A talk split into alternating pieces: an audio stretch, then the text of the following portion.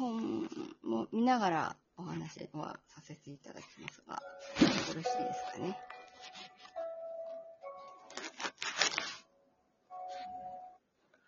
きなさです。えー今回は、えーマリー・キュリーについて語るということで、えーゆうさんにコラボに付き合っていただくことになりました。よろしくお願いします。よろしくお願いします。とマリー・キュリーのはい。印象ってどうですか？マリー・キュリーは、うん。そうですね。あのーなんか最初は本当に女の子っていう感じで、なんか大人になっても女、なんだろうな、女性らしい女性なのかなって思っていたんですけど、実は、ね、なんか理学部理系上ですよね。そう、研究が好きな女性だったんだっていうのを知って、でまあ、本とかも読んでうんいたんですけど、うんなんか意外な印象でしたね。なるほど。で彼女、すごくモテたのは確からしいですよ。ああ、やっぱりそうなんですね。なんか、いろんな気遣いもできそうですもんね。気遣いができたかどうかはわからないけども、あの、うんこう、完璧な妻であろうと、母親であろうと努力したのは確かみたいですね。ああ、確かになんか娘さんたちもね、うん。あの、後を継いだっていう感じですもんね。えっ、と、長女がですね、長女のあイレーヌがで、すね。うん。はい。あの、次女の方は、あの、ピアニストになったんですよね。ああ、でも芸術寄りですよね。そうですね。うーん。素敵な、なんか家族だなって思いました。マリー・キュリー含めて。素敵かどうかはちょっと微妙なところもあるんですが。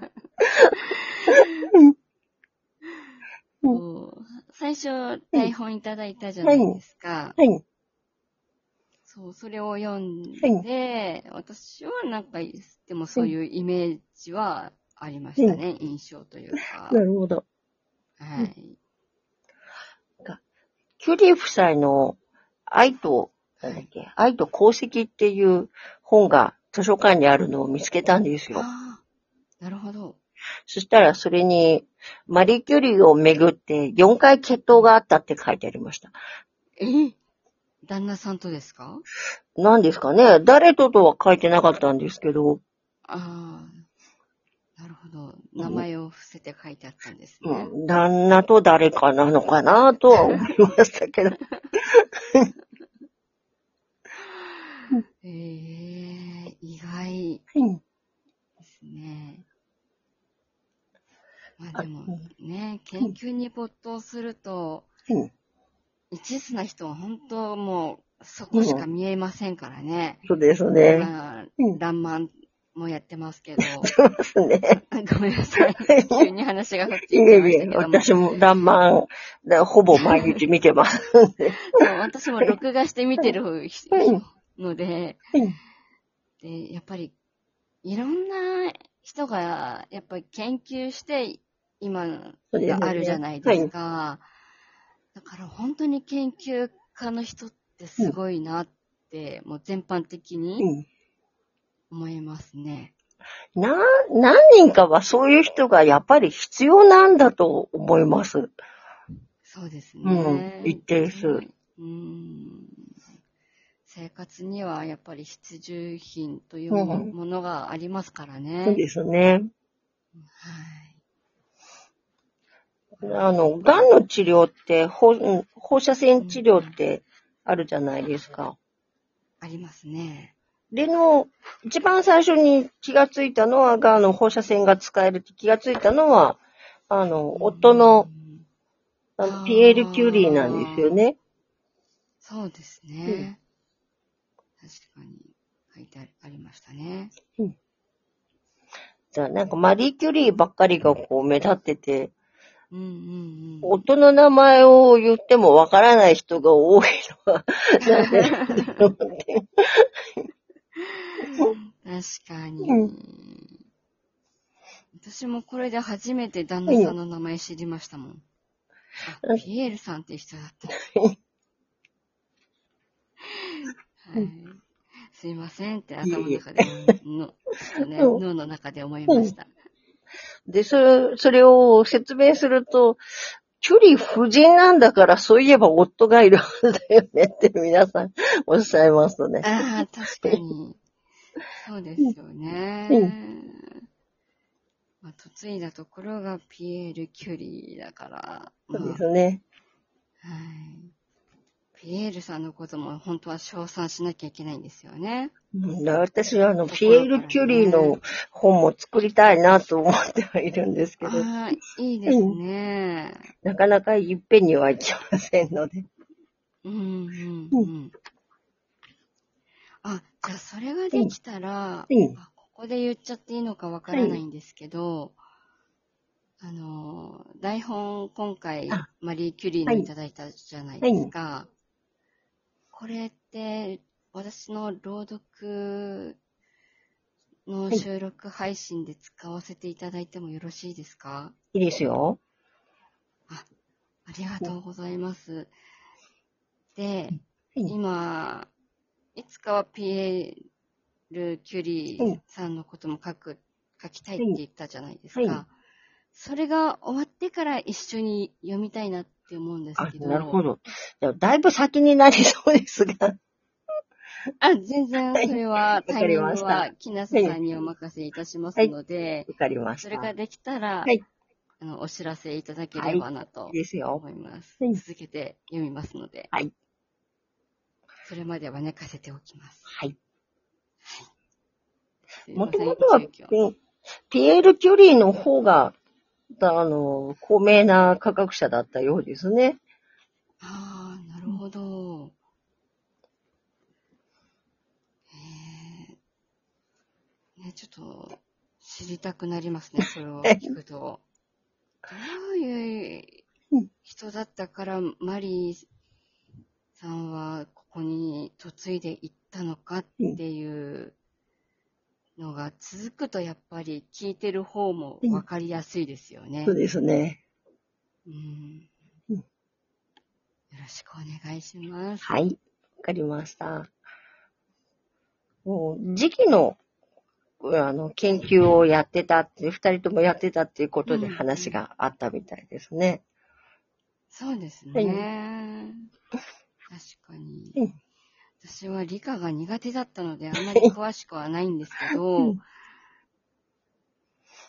まあでも、ね、うん理科って大事な部分ですもんね。電気とか、そうですね。ね、いろんなものがやっぱうんり、物理、理学、理科ってもう小学生からずっと習ってきたものが 今の生活につながっていうるので、すね。うん本当に大切な部分をこの方たちが作ったって考えると、やっぱりそこは魅力的な部分うにんなるのかなと私は思っています。キュリー夫人伝っていう本がありまして、はい。これはマリー・キュリーのあの、次女が書いたものなんですけども、うん。それに、それに、あの、ピエール・キュリーが、はい。なかなかこう、話の合う女性っていうのはなかなかいないっていう話をしてたっていうあことが載ってます。あ、なるほど。今度図書館に行かなきゃ。はい大学に行ける女性っていうのがほとんどいなかった時代ですから、そうです、ね。そりゃまあいないだろうなと思います確かに。うんね、マリーさんは多分一人目かうん、その辺ですよね。そうですね。うんまあ、あの、うんマリーの方は、こう、自分が結婚するとか恋愛をするとかっていうのはあんまり考えてなかったみたいですね。ああ、うん確かに。そうですね。最初にお姉さんの学費を稼ぐために、住み込みの家庭教師をやってるんですよ。で、その時に、そこの、その屋敷の、あの、息子と恋仲になるんですけど、は身分が違うっていうことで認められなかったんですね。あ、ああ、なるほど。それですごく傷ついちゃったみたいで、それ以降男の人には興味ないって感じだったらしいです。なるほど、意外。うんでも、当初はあるあるな話だったんでしょうね。そうですね。うんそれで大学、うんあ、いいでしょ？あ、大丈夫ですよ。先に言っちゃって。はいそ。れで、こう、えっ、と、お姉さんが、お姉さん医学、医者になりたかったんですけど、こう出身地のポーランドでは、医あの、医大に進学できないっていうことで、フランスに留学したんですよ。。なるほど。で、親もそのお金を出せるほどのお金はなかったので、うんマリー・キュリーが、じゃあ、お姉さんが医者になったら、私の学費を出してってあいう約束で、留学したみたいです。ああうん。それで、お医者さんになったんですお姉さんはお医者さんになって、じゃあ、次は私が大学に行きますっていう。うーん。でもよかったですね。そうですね。で、うんあ、もう15秒しかない。たら簡単に感想を。いや、本当に、マリー・キュリー夫妻がいてのうん、今の時代があるんだなって思うと、感謝しかない